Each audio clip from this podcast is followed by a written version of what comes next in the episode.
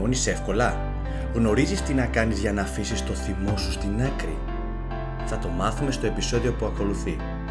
Καλώς ήλθες σε ένα ακόμα επεισόδιο του podcast Εκπαιδεύοντας. Ας ξεκινήσουμε.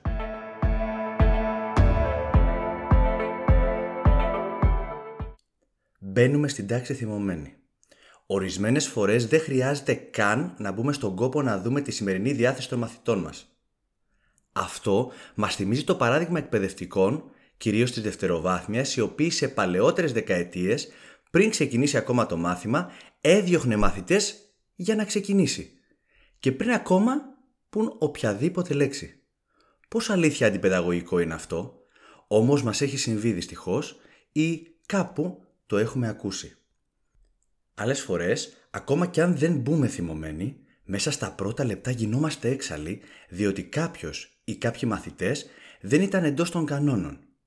Και ποιοι είναι αυτοί οι μαθητές; Είναι οι ίδιοι με το προηγούμενο παράδειγμα. Από την άλλη πλευρά, ως γονείς, πόσες φορές δεν έχουμε εκφράσει τον θυμό μας στα παιδιά για τους πιο απλούς λόγους; Για παράδειγμα, γιατί δεν έκανες τα μαθήματά σου, μέχρι τους πιο σύνθετους. Γιατί ενώ σου είπα ότι έχεις μόνο μία ώρα δεν έκανες τα μαθήματά σου, δεν έκανες μπάνιο, δεν τακτοποίησες το δωμάτιό σου, δεν, δεν, δεν. Μην μου πείτε ότι δεν έχετε σκεφτεί ότι οι απαιτήσεις μας ως εκπαιδευτικοί ή ως γονείς πολλές φορές είναι υπερβολικές; Δεν έχετε σκεφτεί ότι ένα παιδί τετάρτης δημοτικού είναι φυσιολογικό να μην καταλαβαίνει ένα πρόβλημα, να μην ξεχωρίζει τους κύριους όρους μιας πρότασης, να χάσει ίσως την αίσθηση του χρόνου και να αφήσεις στην άκρη το διάβασμα και να παίζει; Αυτά λοιπόν είναι φυσιολογικά σε κάθε ηλικία να συμβούν. Όμως ας δούμε ως γονείς ή ως εκπαιδευτικοί τι είναι αυτό που μας οδηγεί στο να εκφράζουμε το θυμό μας. Όταν ένα παιδί είναι θυμωμένο προσπαθούμε να βρούμε την αιτία που το προκάλεσε. Όταν όμως εμείς είμαστε θυμωμένοι δεν πρέπει λοιπόν να βρούμε το γιατί. Μη δώσετε την εύκολη απάντηση ότι σας θυμώνουν αυτά που κάνει ο θυμός είναι δική μας αντίδραση και οφείλουμε να επιλέξουμε αν θα του ανοίξουμε την πόρτα να περάσει ή αν θα τον κρατήσουμε μακριά από κάθε μας σχέση. Για να μπορέσουμε λοιπόν να τον ελέγξουμε πρέπει πρώτα να βρούμε τι είναι αυτό που τον πυροδοτεί. Οι βασικοί λόγοι που μπορεί να μας εμφανίζουν το θυμό είναι ο φόβος, η απογοήτευση, η ματέωση και η αγωνία. Όταν ένας μαθητής μας ή το παιδί μας κάνει κάτι που θα θέσει σε κίνδυνο είτε τον ίδιο είτε τους γύρω του, η αντίδρασή μας θα είναι θυμός που δεν ακολουθεί τους κανόνες. Αυτό μάλιστα που προκαλεί έκπληξη παρατηρώντας τις συμπεριφορές γονέων και δασκάλων είναι ότι τόσο η μεν όσο και η δε, είτε τα παιδιά είναι 5 είτε 15 χρονών, έχουν την ίδια αντίδραση. Σε ένα λοιπόν πεντάχρονο λέμε «Μα καλά δεν βλέπεις, είσαι πλέον 5 χρονών, δεν είσαι στον παιδικό σταθμό. Σε ένα 15χρονο, μα καλά, δεν βλέπεις, είσαι πλέον 15 χρονών, δεν είσαι στο δημοτικό. Από την άλλη η αγωνία.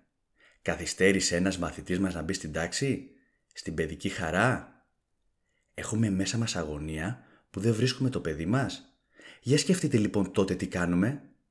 Δυστυχώς θυμώνουμε με το παιδί όταν τελικά το βρούμε. Στο τρίτο σημείο, όταν προσπαθούμε να διδάξουμε ως δάσκαλοι ή να βοηθήσουμε τα παιδιά μας ως γονείς, όταν δεν τα καταφέρουν τα παιδιά, από τη δεύτερη, το πολύ τρίτη φορά, επικρατεί το αίσθημα της απογοήτευσης και φυσικά και πάλι εδώ τι κάνουμε, θυμώνουμε.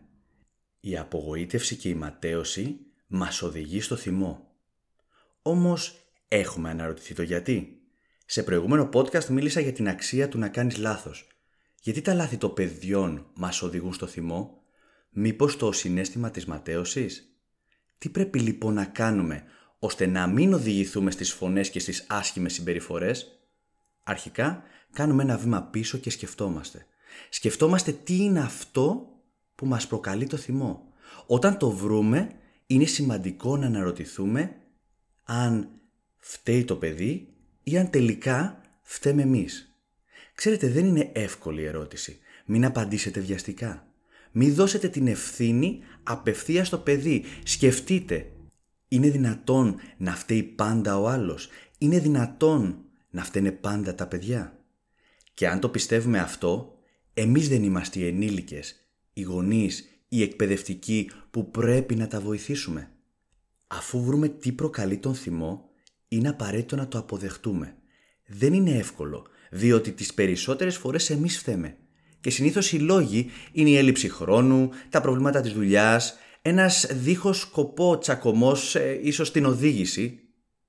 Δεν είναι λοιπόν εύκολο να αποδεχτείς ότι εσύ κάνεις λάθος και φυσικά να το εκφράσεις αρχικά στον ίδιο σου τον εαυτό και στη συνέχεια στα παιδιά. Γονείς και εκπαιδευτικοί φοβόμαστε να εκφραστούμε στα παιδιά διότι πιστεύουμε ότι θα πάρουν το πάνω χέρι στη σχέση μας. Κάτι τέτοιο φυσικά δεν ισχύει. Ας αφήσουμε στην άκρη τη θέση ισχύως που έχουμε και ας συνεργαστούμε με τα παιδιά. Ναι, ας τους δείξουμε ότι η συμπεριφορά τους μας κάνει να μην αισθανόμαστε καλά. Ας κατεβούμε στο υπέροχο επίπεδό τους και ας εκφράσουμε όλα όσα αισθανόμαστε. Ας τους δείξουμε ότι όπως είμαστε δίπλα τους όταν δεν αισθάνονται καλά, έτσι θέλουμε και αυτά να είναι δίπλα μας. Ας είμαστε ειλικρινείς μεταξύ μας. Ζητάμε στα παιδιά, στους μαθητές να εκφραστούν. Ας τους δώσουμε το παράδειγμα και ας εκφραστούμε πρώτοι και να δείτε ότι οι μαθητές θα είναι δίπλα μας. Ας εκφραστούμε για να διώξουμε το θυμό μακριά. Ας εκφραστούμε για να αλλάξουμε εμείς αλλάζοντας το κλίμα της τάξης μας. Ας εκφραστούμε για να απολαύσουμε τους μαθητές μας, για να απολαύσουμε τα παιδιά μας. Τώρα γνωρίζεις τι να κάνεις. Ο θυμός είναι ένα βήμα πριν την έξοδο. Απλά ακολούθησε όλα όσα άκουσες. Και αν σε βοήθησε το podcast, μη διστάσεις να το στείλεις και στους φίλους και τους γνωστούς, έτσι ώστε να μεγαλώσουμε και άλλο αυτή την υπέροχη ομάδα του εκπαιδεύοντας, βοηθώντας γονείς και εκπαιδευτικούς για ένα καλύτερο μέλλον για τα παιδιά μας.